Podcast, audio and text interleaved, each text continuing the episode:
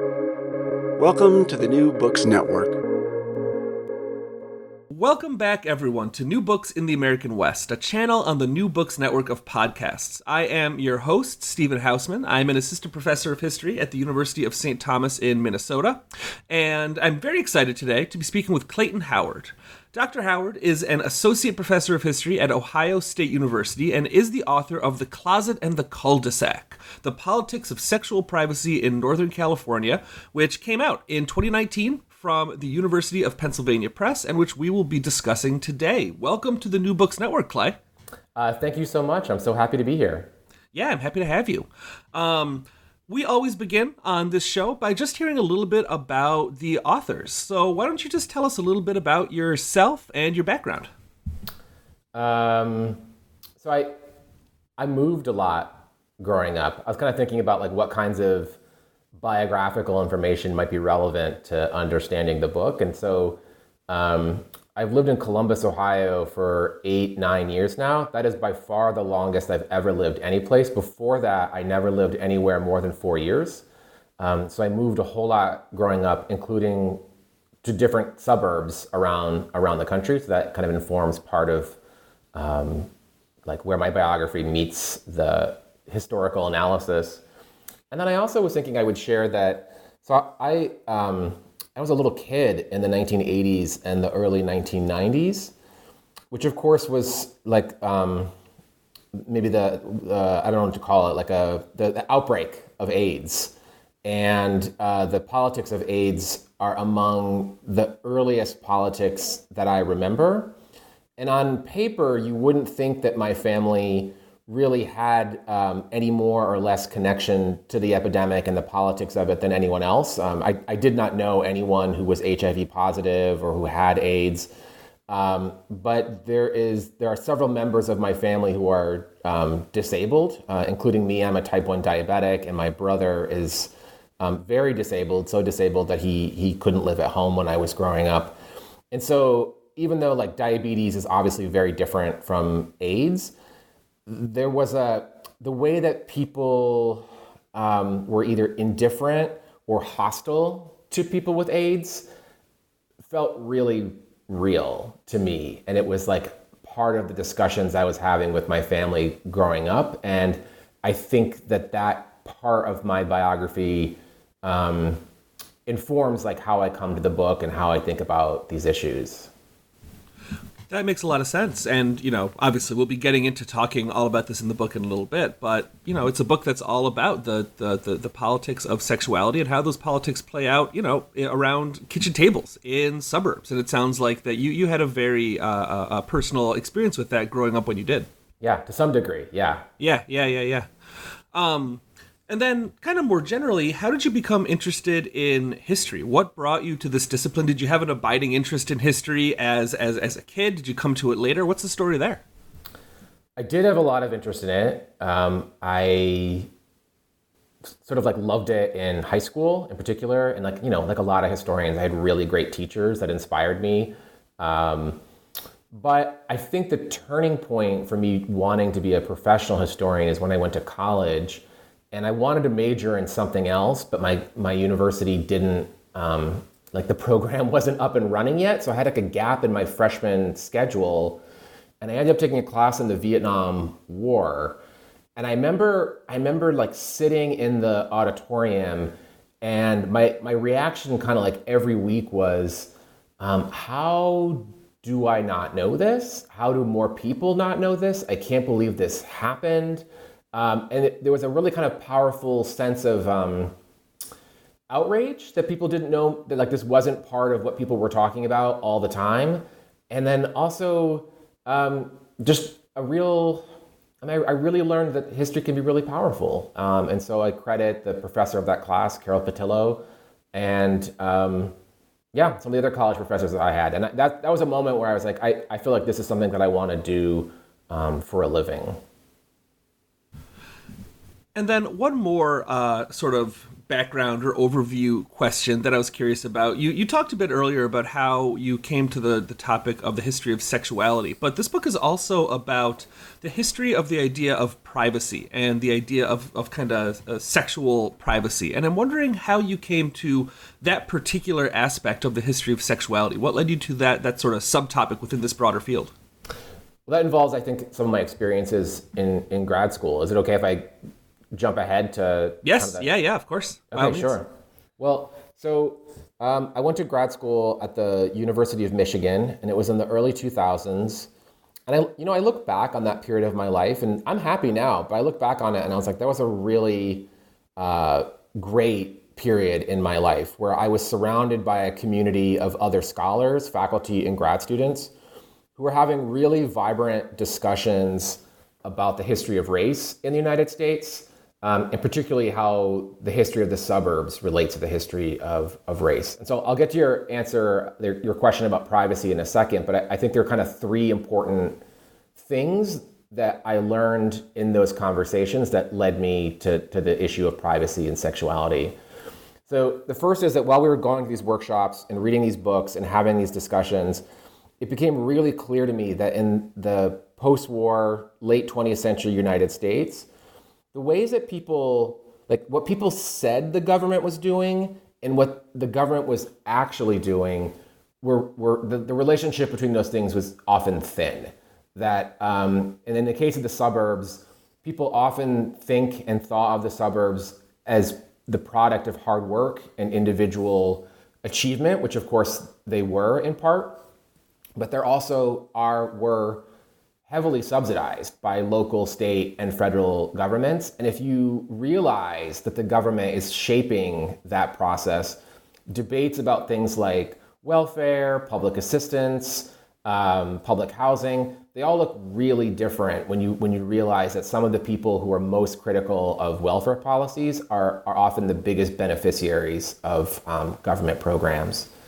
The second, the second part of those conversations that was really relevant was that most of my understanding of race, racism in America focused on Jim Crow and the South, and that because the government not only subsidized suburban growth after World War II, government officials also had a whites only policy. They mandated redlining.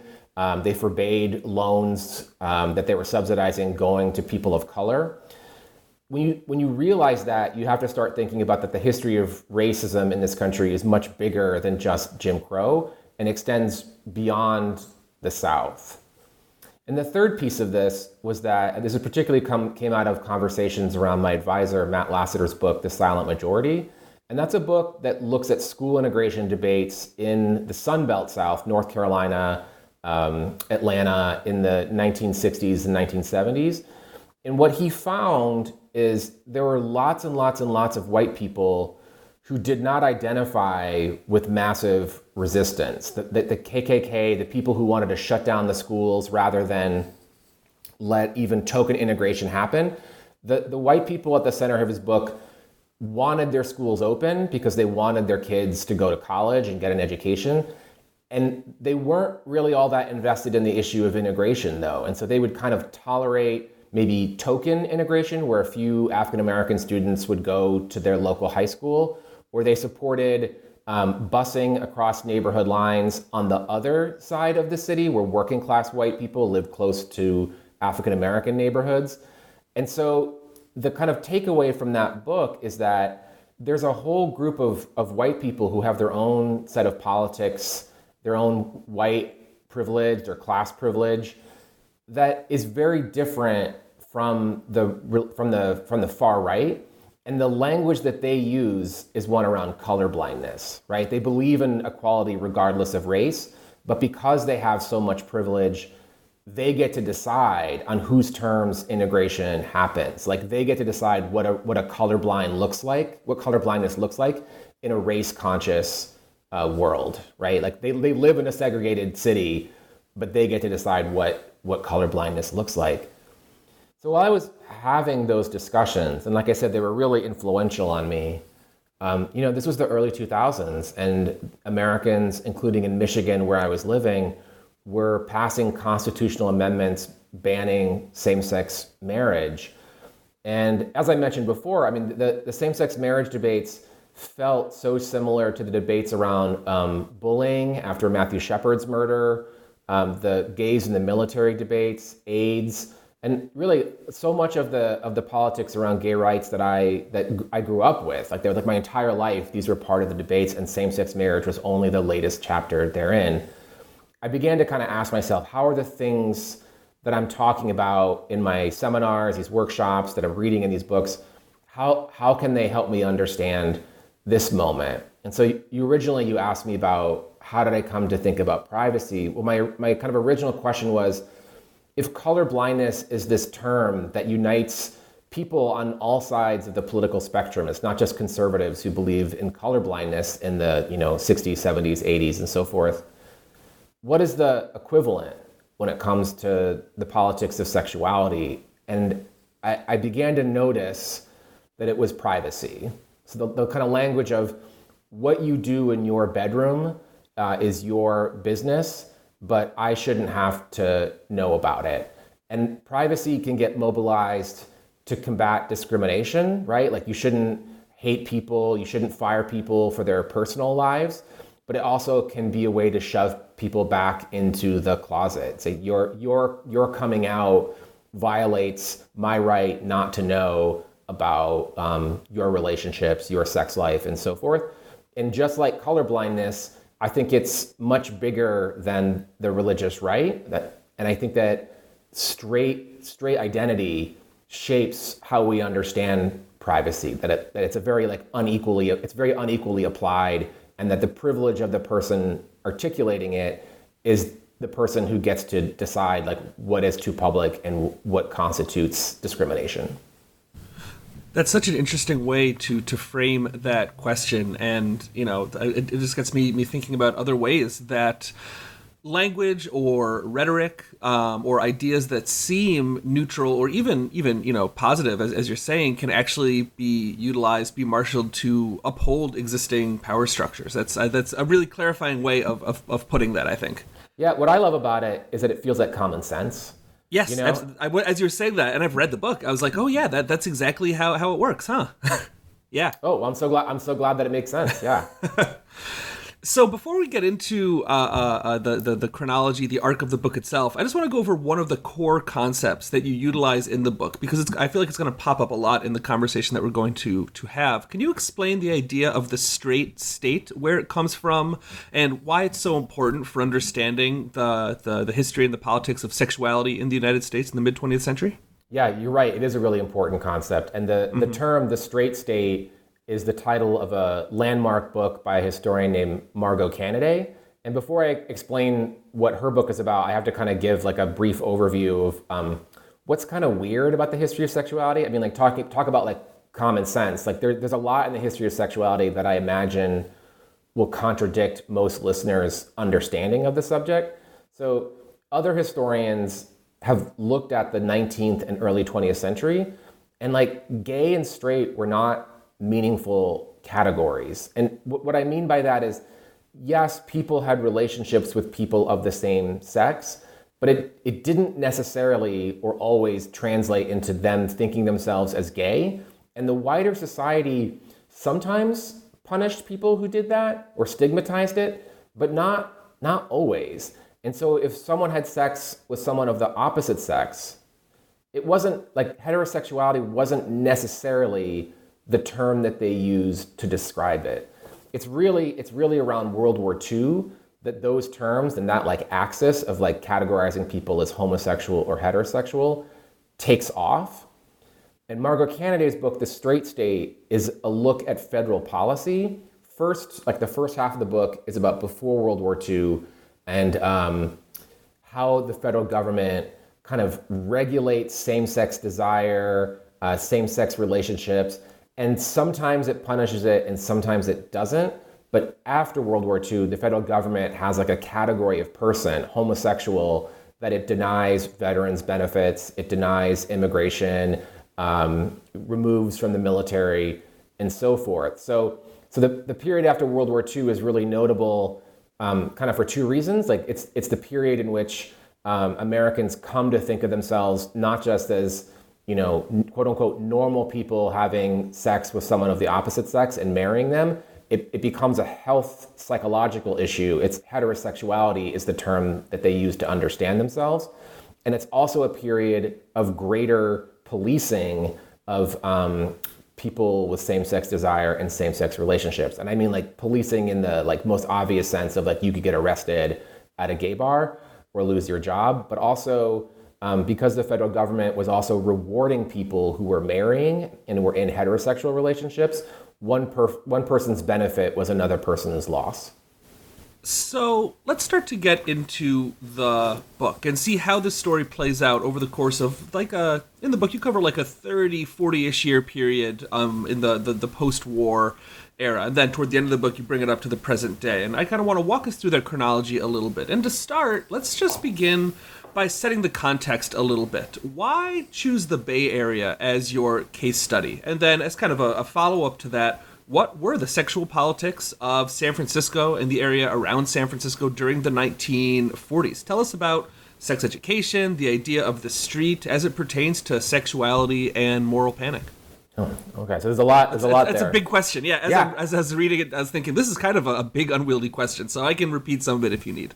No, it's a great question, It- but I'll, I'll break it into two parts. And the first is Okay. like why, um, you know, why the Bay Area, and it's, um, I mean, it's a little weird, but I, I did not initially intend to study San Francisco, if that makes any sense, which is like surprising given where the book went. But when again, when I was having these like really vibrant discussions um, in grad school about the history of the suburbs.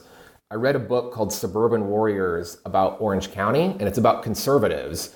And Lisa McGirr, the author of the book, argues that one reason why the new right comes into existence is that there's like this huge influx of new people into California, and a lot of them are moving there uh, because of the military and defense spending. And so Orange Orange County, California, near LA, is like one of the biggest beneficiaries of military spending. Again, there's that theme of like what the government is doing and what people think it's doing.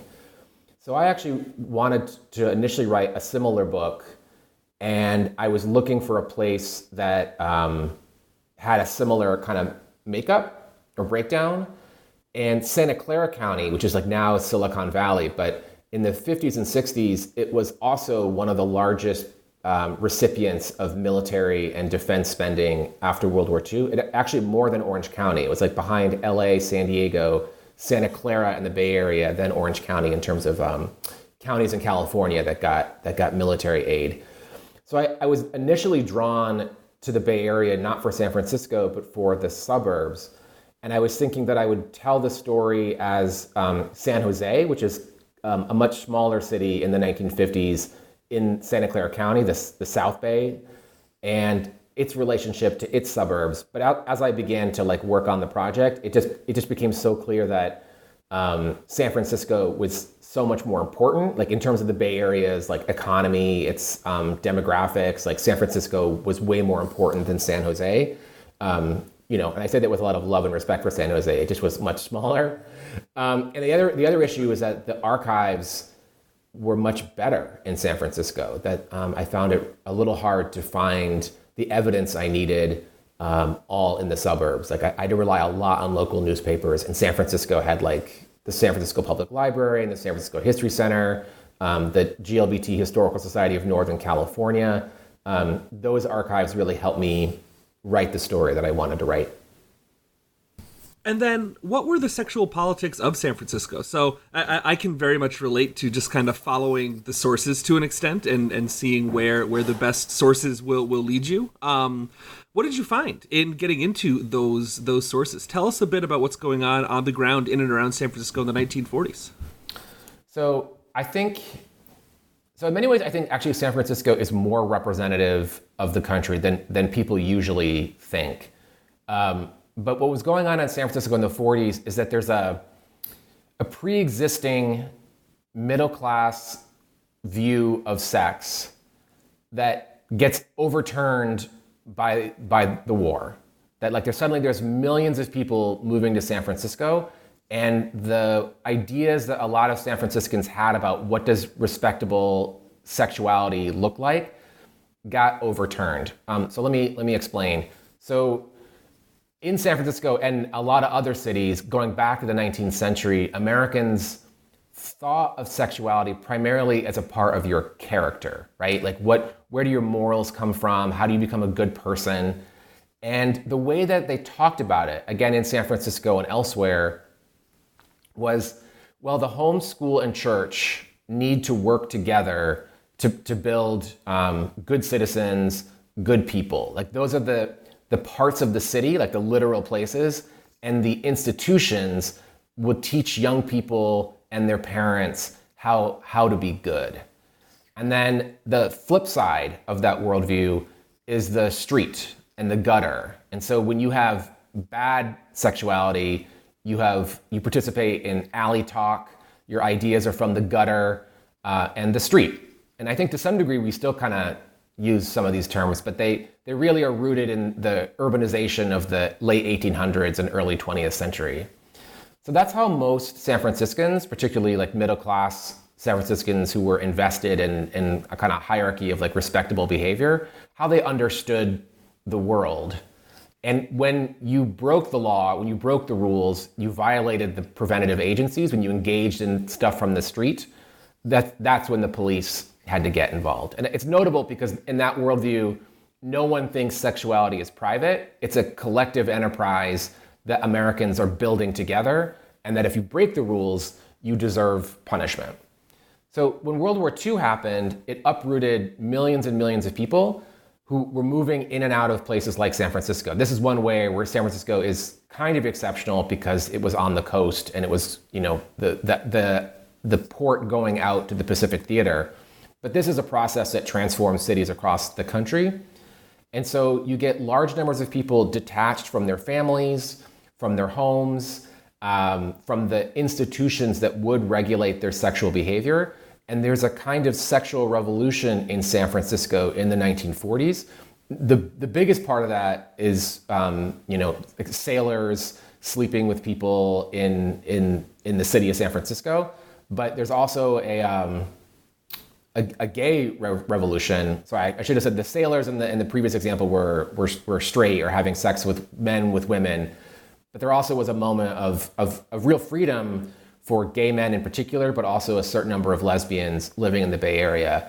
And so in the 40s, around the sexual revolution, San Franciscans began to mobilize to try to restrain that sexual revolution. And they tried to empower the home, school, and church to restrain what they saw as the sexual morality of the street. So the beginning of the book is about that mobilization. And how does the straight state function in the immediate post war era in the 1940s and especially getting into the 1950s? How is the state in California or somewhat on the federal level too incentivizing heterosexual sexual relationships and policing any sexuality which deviates from this perceived norm? So the straight state, um, you know, I, I, understand it as being something that that's the federal government, but it's also the state of California. It's also mm-hmm. local governments, and so it, it um, punishes um, sexuality that it sees as deviant. It responds to the kind of panic in San Francisco and other cities by increasing the penalties, kicking people out of the military for for gay sex. Uh, the police are closing gay bars um, but it's also incentivizing them to do other behaviors. So this is the moment where heterosexuality, you know, where good character gets tied up in health and psychological development. And so the homeschool and church become places not only where they're producing good character, they become places where state authorities start encouraging people to think about how is it we can produce good heterosexual citizens and heterosexuality, as they understood it, was something that you developed if you had good role models in your life, your parents, your teachers, the clergy.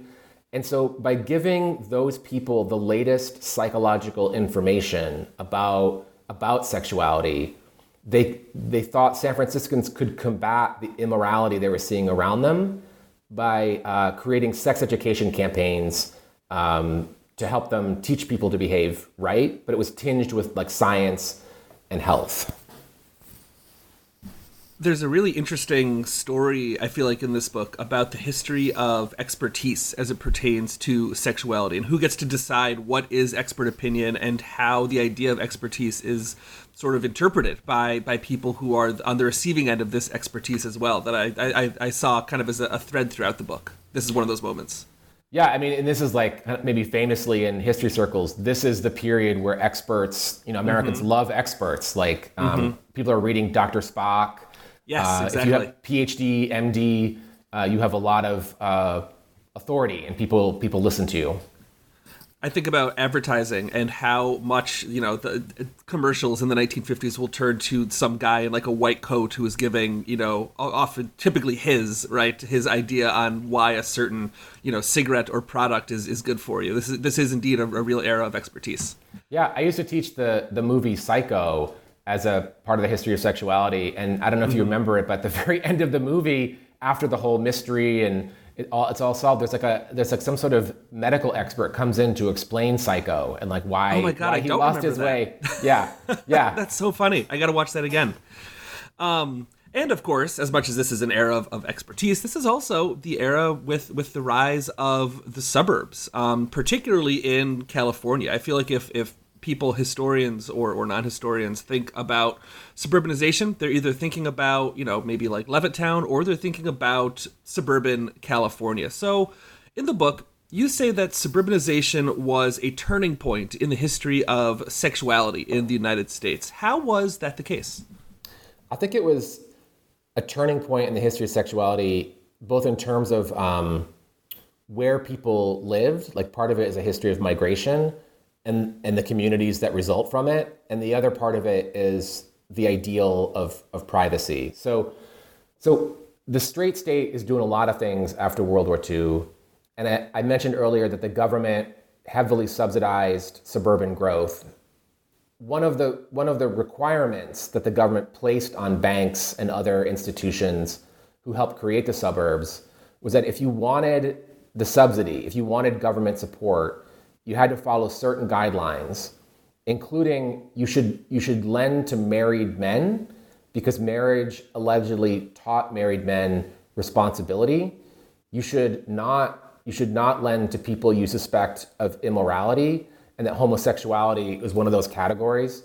You should never lend to people who wanted to be roommates. That's like in the that's like in the book, and um, what that does collectively uh, oh, also I should mention that if you were if you were kicked out of the military for homosexuality or suspected homosexual conduct, you were also denied benefits on the GI Bill. So collectively, what that does is that as millions of people suddenly have the ability to buy new homes, and those rules also had racial restrictions, I think I mentioned, you start to get the outward migration of millions of white, married, um, many of whom straight identified homebuyers who start to move to places like Santa Clara County, California, but really the suburbs everywhere. And when they get there, they're suddenly in new communities with you know tens of thousands if not millions of other parents and newly married people and one of the things that they have in common is parenting and marriage so those sex education campaigns that i told you about earlier were really popular in the post-war suburbs and the PTAs and the churches, um, homeowners associations, all kinds of like civic groups in the suburbs start to encourage either sex education in schools or parent education where they talked about the latest kind of science around sexuality. The, the flip side of that migration was that large numbers of openly gay men and lesbians um, moved to moved to San Francisco and, and cities like it, and they're moving into a housing market um, where cities are losing population, and particularly if you were white and gay over the course of the 50s, 60s, and really the 70s, landlords were much more willing to lend to you if they could look the other way in terms of your sexuality. So in, in cities around the country, not just the Bay Area, you start to get concentrations of gay or queer businesses, trans people in, in places like San Francisco and you get um, kind of large concentrations of straight identified people in the suburbs. And that's like a that's like the broad strokes of it. Of course, there are people in same-sex relationships in the suburbs, and of course, there are straight people still in the city. But that kind of um, shift helps produce new communities, and those new communities would eventually engage in in politics. Is it okay if I jump to the uh, the second part of that, the ideal? Yes, yes, of course. Okay. So historians of sexuality talk about something called sexual liberalism, which is maybe a, maybe an awkward term, but it's really helpful, I think, to understand what's going on.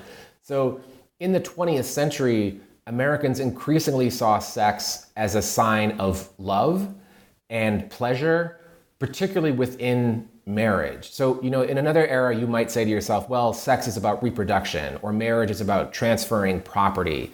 It's really in the 20th century that Americans start to associate sex with love and good sex with lasting marriages. So the straight state is requiring um, banks and other institutions to help married couples buy new homes, but they're also regulating the development, it's regulating the development of those new homes. And it, it insists that private bedrooms are a way to create good marriages. That, so if you think about a home that's built after World War II, the, the master bedroom or the ensuite is, is the farthest away from the entrance and the least public part of the house. Like they talked about this in terms of zoning. So the most public place would be near the front door, the living room. Um, then there's areas that are kind of more um, family, like the, the group would be like in the kitchen. And then the kids' bedrooms, and finally the parents' bedrooms. And the idea was they wanted to encourage married couples to have um, good sex lives and they're like thinking about World War II and the, the kind of overcrowding that took place in places like San Francisco. And they're saying now you can finally not live with your in laws. You don't have to live uh, on top of your neighbors.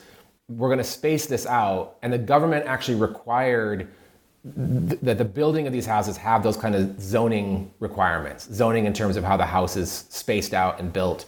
And they don't want children to come into contact with the sex lives of their parents. So at least in its ideal form, the, the parents' bedroom is insulated from other parts of the house. And the idea was they want the parents to feel safe and comfortable.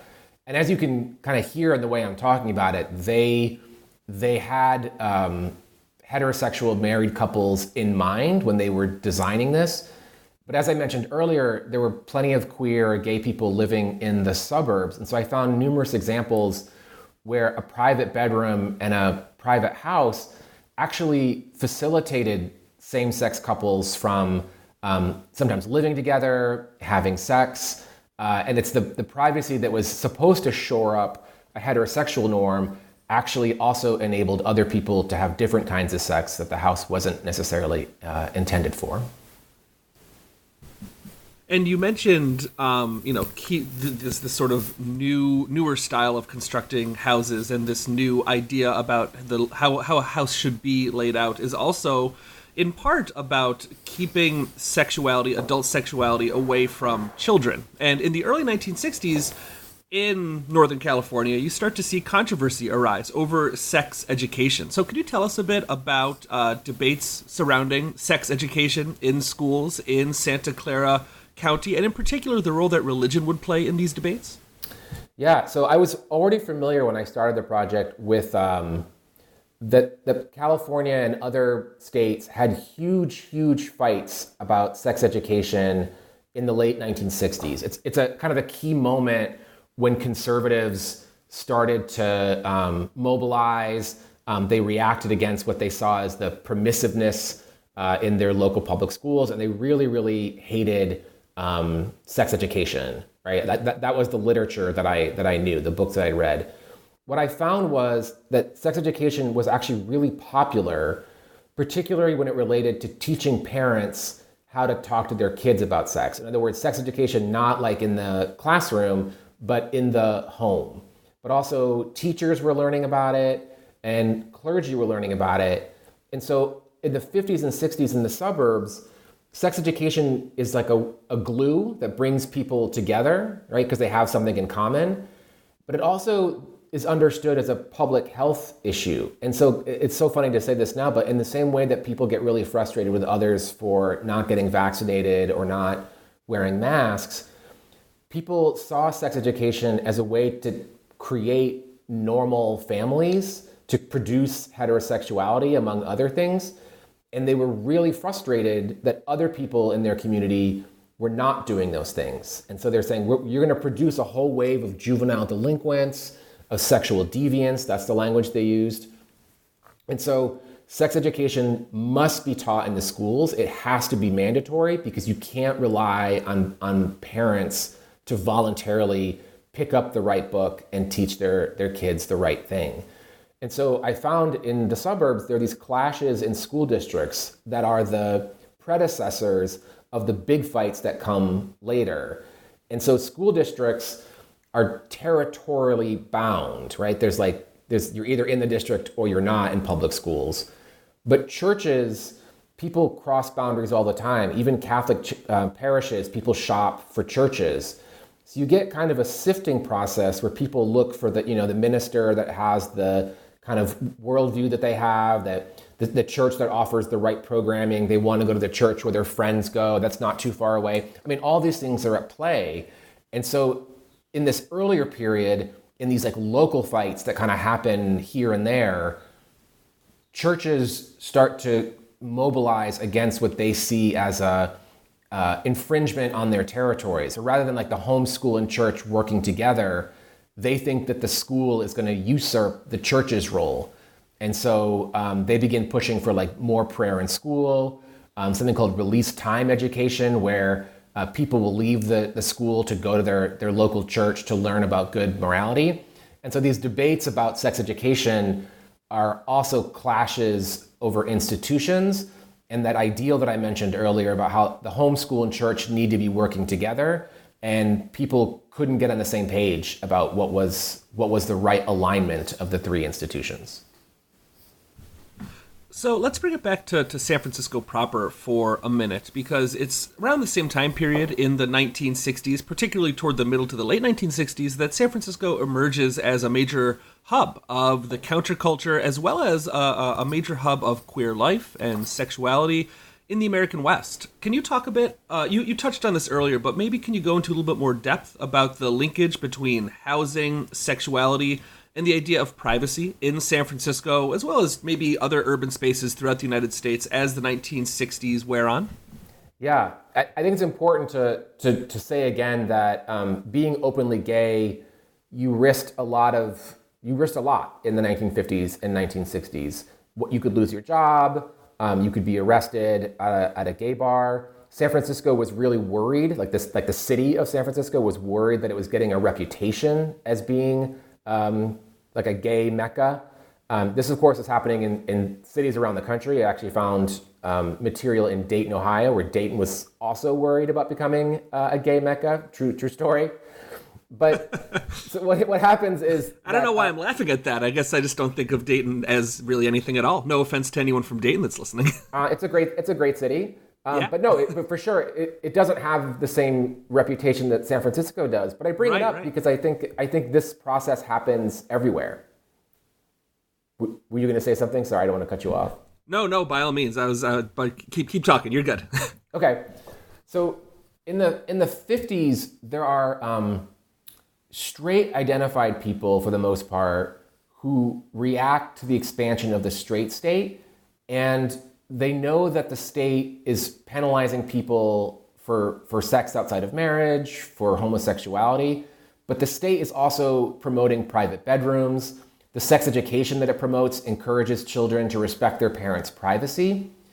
And so you start to get a very small group of people who push back against the most restrictive laws, like the, the laws about you going to jail. Um, you maybe not a law, but the practice of firing people for for being gay at their jobs. They push back and they say, "Look, we agree that homosexuality is bad, but should the state really be policing this? Don't don't we have a right to privacy?" And so over the course of the 50s and 60s, that argument picks up in kind of liberal legal circles. And it's the foundation of some of the, the court's big rulings in the 1960s and 70s. I'm talking about like state courts, but also the Supreme Court. So the Griswold v. Connecticut is a is a case that establishes um, not a right to get to get contraception, but it's a it's a case that says the state can't deny you the ability to get contraception because you have a right to privacy. Later, it, it's not that you not that pornography is good or that you should be allowed to get pornography, but the state can't rob you of the privacy to consume pornography.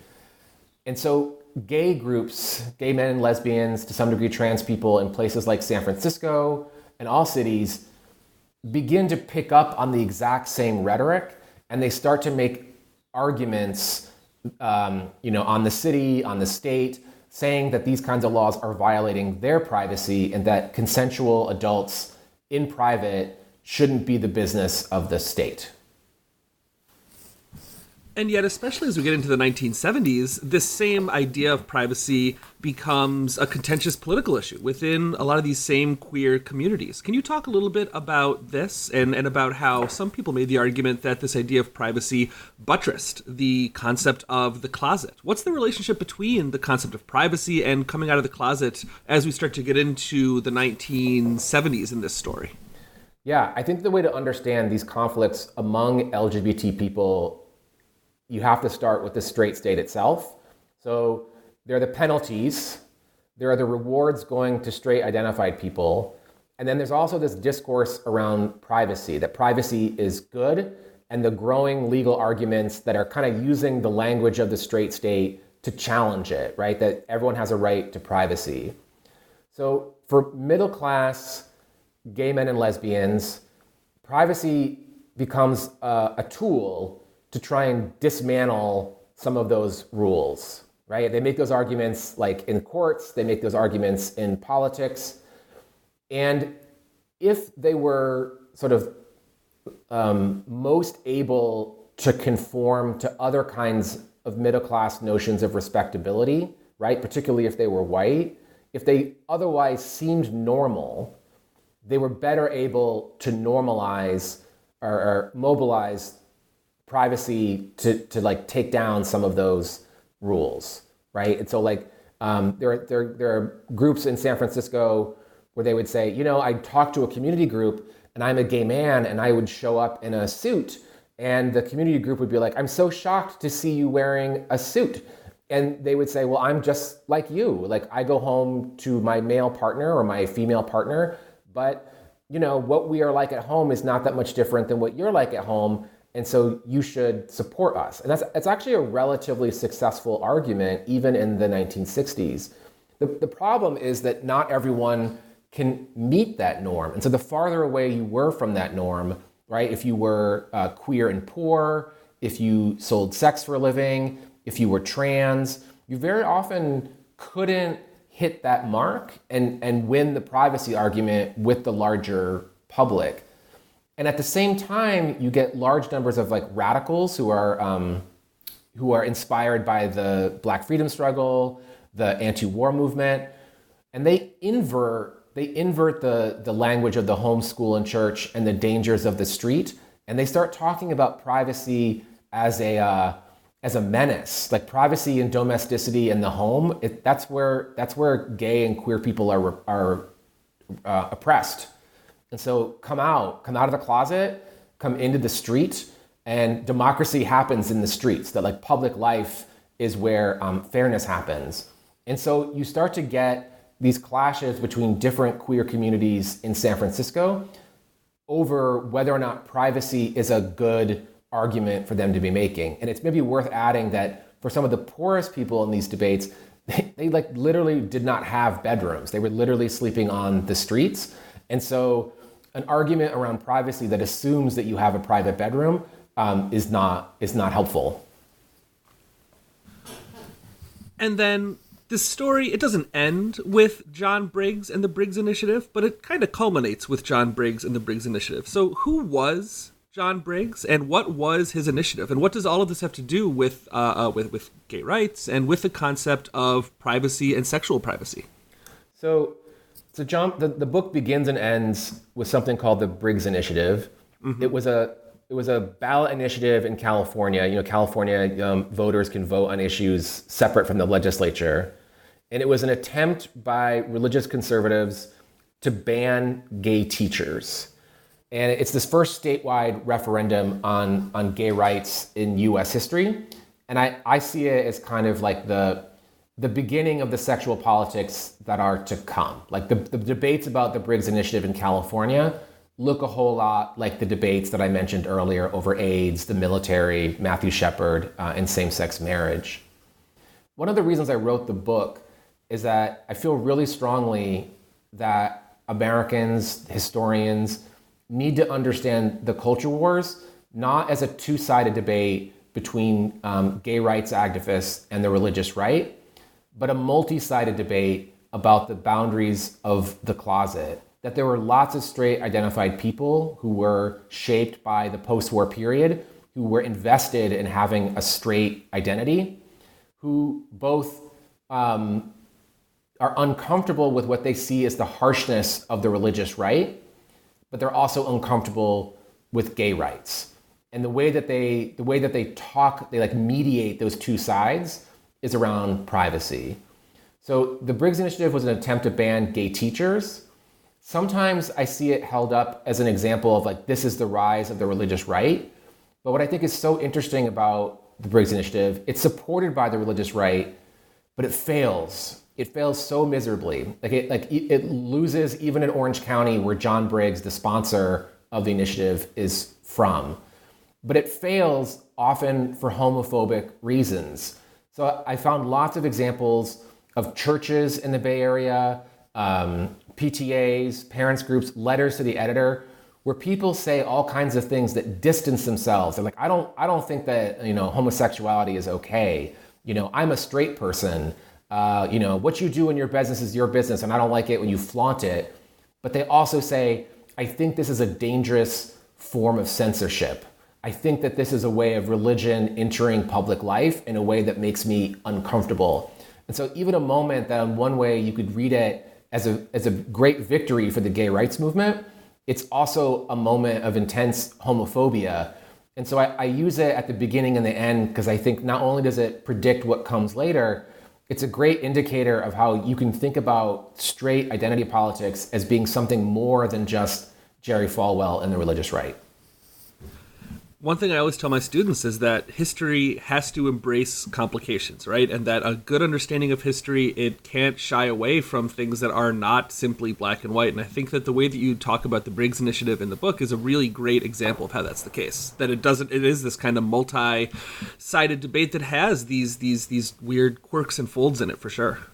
Yeah, and I think you can see similar dynamics in the debates over straight marriage or, or excuse me, same-sex marriage mm-hmm. where a lot of the discussion focuses on like the left and the right and the you know um, gay gay activists and religious conservatives, but my own my own kind of like intellectual understanding of the debates and this living in America that there are a lot of people who do not identify with the religious right who um, first opposed same-sex marriage and then supported it on their own kind of uh, their own terms, their own terms refracted through their straight identities.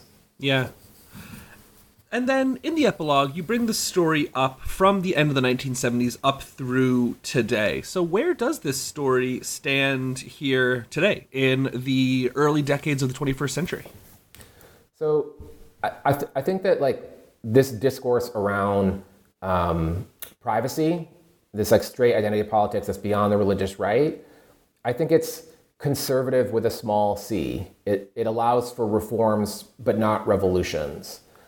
So I, I think you can see that in the debates around same-sex marriage that um, early early activism around the issue of same-sex marriage pointed out how discriminatory marriage is. Um, you know, why is it that you pay different taxes if you're married? Why is it that you can visit people in the hospital if you're married? Um, why do you get different mortgage rates if you're married, and so forth and so forth? But it was a losing issue. It was a losing issue for a lot of Americans where they, they, they said, you know, marriage is really about love. It's about two people caring for one another. And these, these gay activists, like, just, they just don't get it. And so I, I believe there was like a internal discussion within the movement where they kind of rebranded themselves as marriage equality. And this is where you get the expression love is love. Is that it essentially like you need to de emphasize the criticism of discrimination. You need to promote the idea that same sex people, same sex couples are like other couples and they should be allowed to marry like other couples. And they began to speak about same sex marriage bans as the government violating the privacy of same sex couples. And that, that started to be a winning argument. The, the irony in all this is that same sex marriage actually increases the role of government in the sense that more people are getting marriage licenses at City Hall, right? They're not debating uh, a private understanding of marriage, they're debating a, its public dimensions and the rights that, that came with it. Um, do you mind if I briefly just mention the the don't say gay bills that people are debating right now? Yes, please do. I was, I was hoping that you would. Oh, okay, cool. Thanks. Yeah, so, yeah, yeah. So as we record this, states like Florida and Ohio are, are either passing or considering um, bills that would restrict what teachers can say in school around um, sexuality. And again, most of the coverage that I see about it um, focuses on like a left-right binary um, the, the kind of standard framing of the culture wars. The thing that I find really interesting about it, and I think that relates to the, the epilogue of the book, even though my book is published and this is happening now, is that the expression don't say gay bills is a comment on censorship. And it's, it's saying that the state is denying teachers the right to do their jobs, and it's maybe harming queer children in the schools um, by, by not allowing um, them to learn the things that they need to learn. And on the other side of the issue, um, conservatives are arguing that uh, a kind of woke school boards and state education systems are violating parents' rights to teach their own children about morality and, so forth. Missing in this debate are the large numbers of straight identified Americans who don't like discrimination but also um, think that straight relationships are healthier, more important, better than other kinds of relationships. And what strikes me about the expression don't say gay is that it's a comment on what the government can or cannot do. But no one, no one can say gay is good. Like the argument cannot be on the left. You can't argue um, it is important and valuable to teach all children, all teenagers about same sex relationships, um, age appropriate sex education that would teach them about um, gay and queer sexuality, and that maybe, just maybe, there are straight identified um, kids or teenagers out there who someday might experiment, right? And they might they might decide to do something other than have a straight relationship, and they might learn about that in school. That would just feed into the idea that the schools are um, you know, turning straight kids gay or queer, and that's a thing that a lot of people don't like. Like the idea that that that like they, they're okay with the idea that there are gay or queer kids who somehow already know that they're gay and queer and they learned about it somewhere else and they don't want to be discriminated against. They don't like bullying. But the idea that the schools might help people form new relationships that they might not otherwise have that is something that makes a lot of people really uncomfortable. And I think it's um, the kind of beyond the pale of the debate. And it almost goes without saying, but so much of the foundation of everything you just described is set, you know, in the 1950s and in the 1960s, as you as you describe very very well in the book. Well, thank you. Yeah. So as we start to wrap up here, I'm wondering if, and you maybe touched on the the answer to this question a bit earlier, but just taking like a, a thirty thousand foot view of the book as a whole, and maybe thinking about uh, uh, what you hope readers will understand uh, from this book. What is one takeaway that you hope someone who reads this book might come away thinking about or remembering about the book, you know, a year or five years or so later? What's sort of one big takeaway, one big understanding you hope readers get from your from your work? I think more narrowly, it's the idea that that the that the so-called culture wars with the two sides are actually a multi-sided debate where um, people's ideas about what is normal behavior, what's a normal identity, shapes how they understand um, what it like what discrimination looks like, what does privacy look like, and that, that it's bigger than just the the the left and the right. And I think more broadly is that I would like people to think about politics um, as something more than just left and right. And maybe to speak to historians in particular, that there are so many great histories of activists and social movements that I value, but those histories kind of presume that. Um, that there's kind of people who are inert, who don't have an ideology, that are just kind of waiting for social movements to influence them.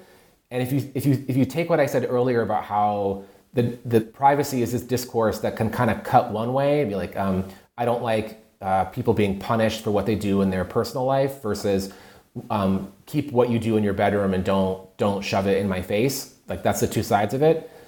That happens in almost all all American politics. Um, I can think about like the abortion debate um, you know, Bill Clinton said, let's keep abortion safe, legal, and rare. So it's, it's like we don't want to ban it, but also we don't want to say that, it, that abortion is like a legitimate good. Um, I'm working on um, a gun project, and uh, you know, the idea of common sense gun control tries to walk the line between um, some kind of regulation without um, confiscation that allows some kind of gun ownership. I mean, people people aim for the middle all the time, and they don't necessarily think of themselves as activists, but those kinds of moderates, I think, have a lot of a lot of power and a lot of privilege that we need to pay attention to.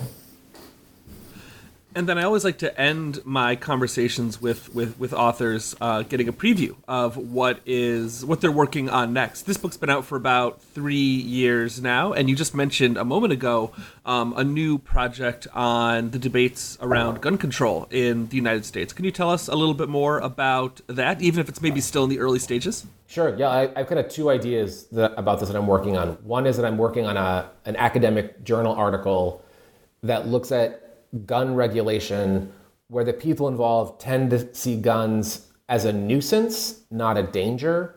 So I'm looking at like suburbs in the 1950s when you get slow incremental increases in gun ownership, and you get a lot of debates about um, gun ranges, hunters. And the argument is not about whether or not you have the right to have a gun. The question is about whether or not the gun range is too close to a subdivision and it's about it tends to be about noise rather than about um, danger. I mean, there's like a little bit of danger, like when people talk about hunters who are hunting too close to the neighborhood, but in general, it's it's it's really not a debate about the, the Second Amendment. It's not a debate about whether or not um, guns kill people. Gun owners themselves are often on one side of this debate, asking for more regulation. So that's that's one part of it.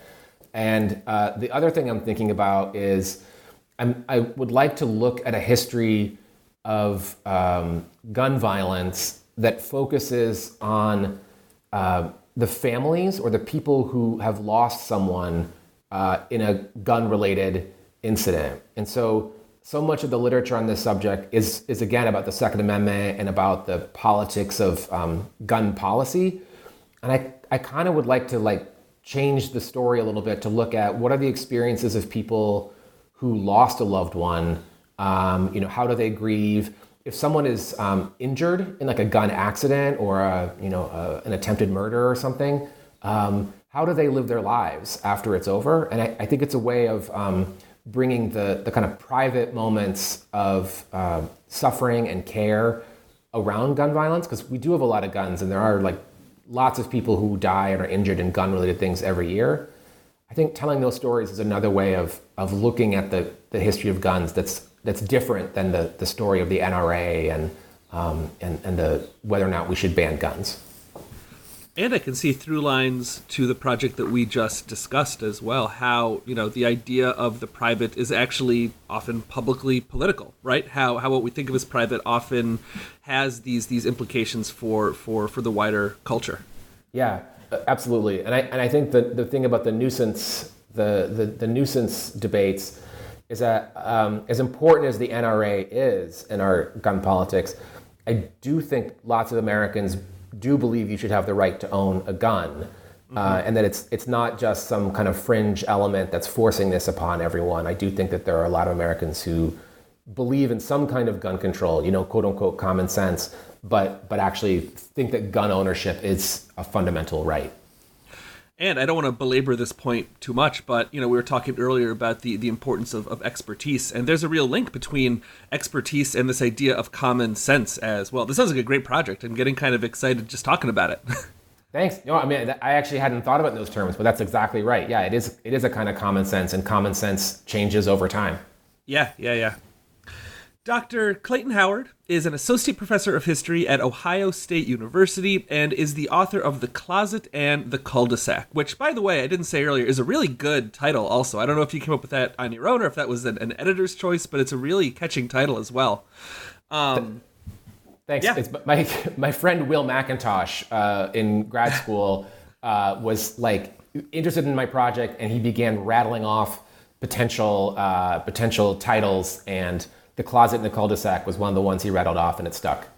Oh man, we all need a Will McIntosh in in our life. Uh, Agreed. Shout out, shout out to you, Will. Yeah.